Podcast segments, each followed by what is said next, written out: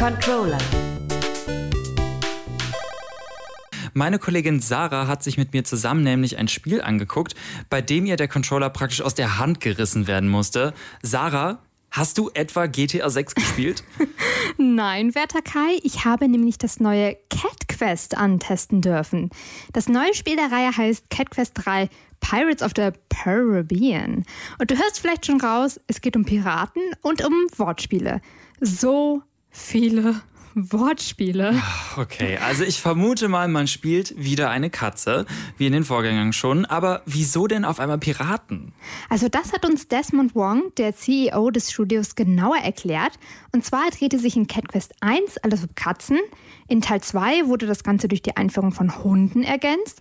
Und jetzt in Teil 3 bekämpfen wir die bösen Piraten. Also Piraten, also Pi. Ratten. Ja, weißt du, verstehst ja, du? Ja, ja, ich hab's verstanden. Okay, danke, danke dafür. Also wurde das Piratensetting im Grunde einfach nur wegen des Wortspiels ausgewählt. Ja, schon. Respektiere ich wirklich. Man muss es respektieren. Aber die Spielerei ist ja schon eher dafür bekannt, ein gemütliches Action-Adventure zu sein. Wieso bist du denn kaum davon losgekommen? Also das Spiel ist unglaublich süß gemacht und man findet in sehr kurzer Zeit sehr viel Neues.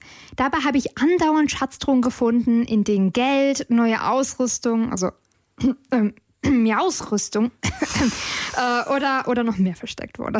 Aha, super. Jetzt fängst du auch schon mit den Wortspielen an, das hat dich angesteckt.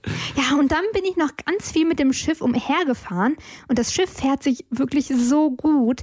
Man kann auf jede Insel, aber eventuell sind die Gegner zu stark, aber es gibt, also es gibt auch gleichzeitig so viel zu sehen. Also.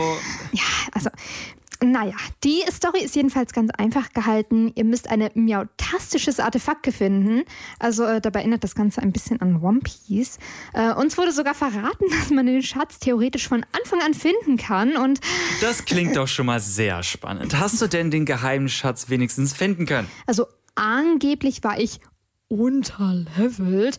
Aber mit so zehn Minuten mehr hätte ich den Schatz definitiv gefunden. Sure, Jan. Aber äh, ja, da wirst du dich leider noch ein bisschen gedulden müssen. Und zwar noch bis nächstes Jahr. Dafür erscheint der Titel dann auf allen Konsolen und PC. www.kölncampus.com www